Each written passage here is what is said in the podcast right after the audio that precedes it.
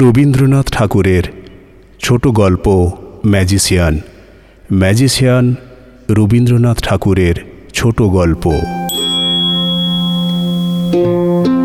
কুসুমি বললে আচ্ছা দাদামশাই, শুনেছি এক সময়ে তুমি বড় বড় কথা নিয়ে খুব বড় বড় বই লিখেছিলে। জীবনে অনেক দুষ্কর্ম করেছি, তা কবুল করতে হবে। ভারতচন্দ্র বলেছেন সে কহে বিস্তর মিছা, যে কহে বিস্তর। আমার ভালো লাগে না মনে করতে যে, আমি তোমার সময় নষ্ট করে দিচ্ছি। ভাগ্যবান মানুষেরই যোগ্য লোক জোটে সময় নষ্ট করে দেবার। আমি বুঝে তোমার সেই যোগ্য লোক, আমি কপাল ক্রমে পেয়েছি, খুঁজলে পাওয়া যায় না। তোমাকে খুব ছেলে মানুষই করাই? দেখো অনেক দিন ধরে আমি গম্ভীর পোশাকি সাজ পরে এতদিন কাটিয়েছি। সেলাম পেয়েছি অনেক। এখন তোমার দরবারে এসে ছেলে মানুষের ঢিলে কাপড় পরে হাঁপ ছেড়েছি। সময় নষ্ট করবার কথা বলছে দিদি। এক সময়ে তার হুকুম ছিল না। তখন ছিলুম সময়ের গোলাম। আজ আমি গোলামিতে ইস্তফা দিয়েছি। শেষের কটা দিন আরামে কাটবে।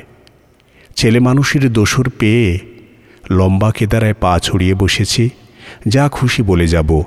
মাথা চুলকে কারুর কাছে কৈফিয়ত দিতে হবে না। তোমার এই ছেলে মানুষের নেশাতেই তুমি যা খুশি তাই বানিয়ে বলছো। কি বানিয়ে বলছি? যেমন তোমাদের ওই হ, চ, হ অমন্তর অদ্ভুত খ্যাপাটে মানুষ তো আমি দেখিনি। দেখো দিদি, এক একটা জীব জন্মায়, যার কাঠামোটা হঠাৎ যায় বেঁকে। সে হয় মিউজিয়ামের মাল। ওই হ, চ, হ আমার মিউজিয়ামে দিয়েছেন ধরা।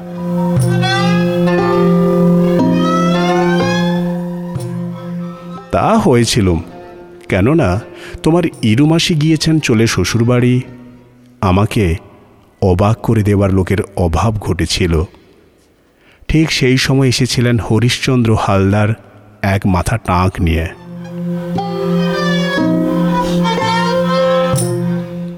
আর তার তাক লাগিয়ে দেওয়া রকমটা ছিল আলাদা।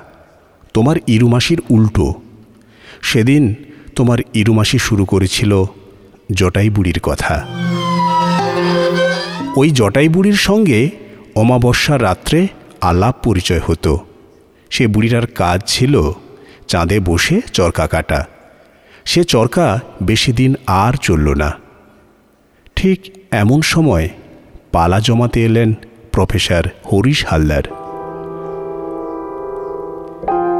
নামের গোড়ায় পদবিটা তার নিজের হাতেই লাগানো। তার ছিল ম্যাজিক দেখানো হাত। একদিন বাদলা দিনের সন্ধ্যাবেলায়।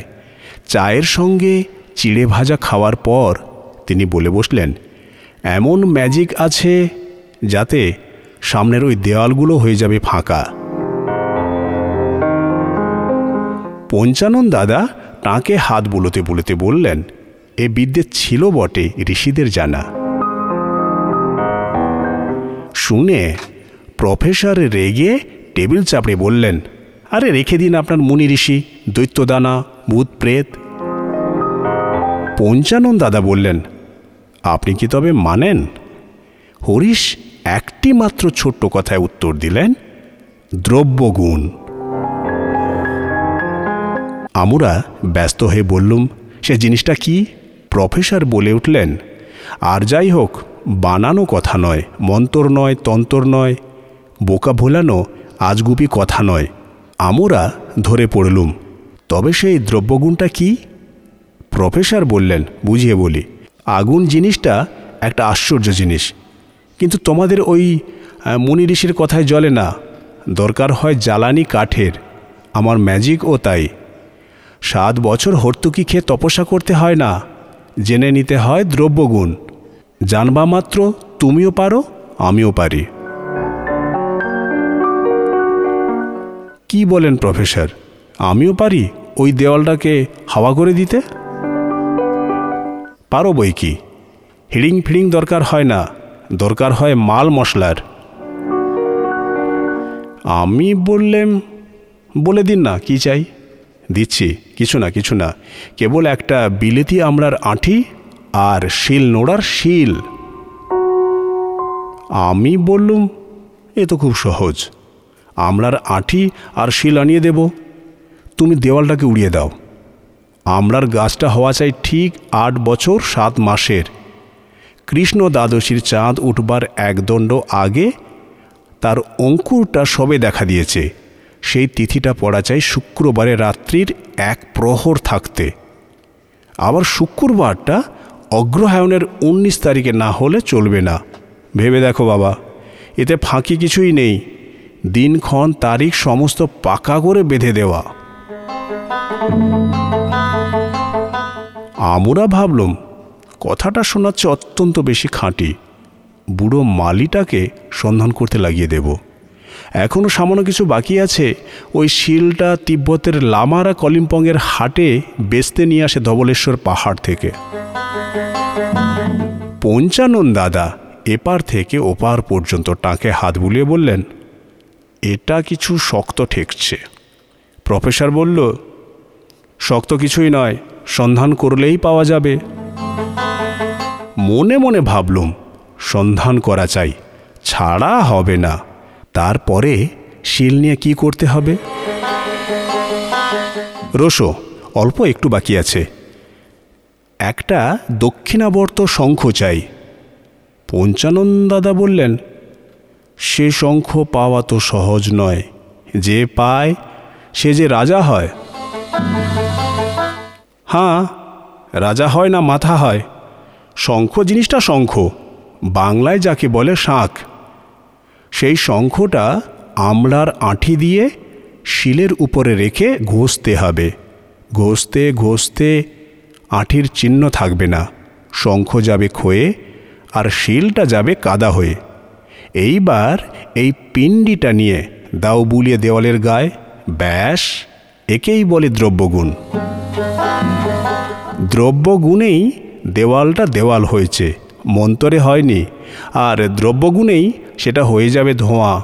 এতে আশ্চর্য কী আমি বললুম, তাই তো।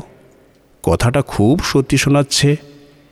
পঞ্চানন দাদা মাথায় হাত বোলাতে লাগলেন বসে বসে, বাঁ হাতে হুঁকোটা ধরে। আমাদের সন্ধানের ত্রুটিতে এই সামান্য কথাটা প্রমাণই হলো না। এতদিন পরে ইরুর মন্তরতন্তর রাজবাড়ি মনে হলো সব বাজে। কিন্তু অধ্যাপকের দ্রব্যগুণের মধ্যে কোনোখানেই তো ফাঁকি নেই।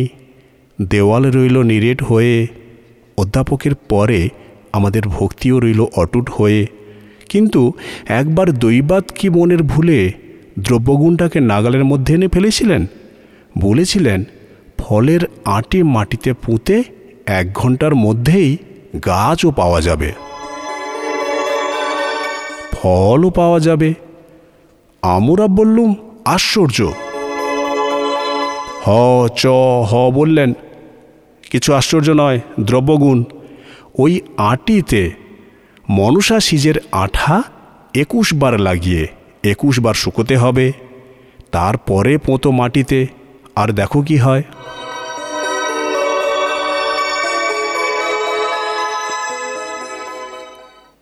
উঠে পড়ে জোগাড় করতে লাগলুম মাস দুয়েক লাগল আঠা মাখাতে আর শুকোতে। কি আশ্চর্য। গাছও হলো, ফলও ধরল। কিন্তু সাত বছরে, এখন বুঝেছি কাকে বলে দ্রব্যগুণ। হ চ হ বললেন, ঠিক আঠা লাগানো হয়নি। বুঝলেম ওই আঠাটা দুনিয়ার কোথাও পাওয়া যায় না। বুঝতে সময় লেগেছে।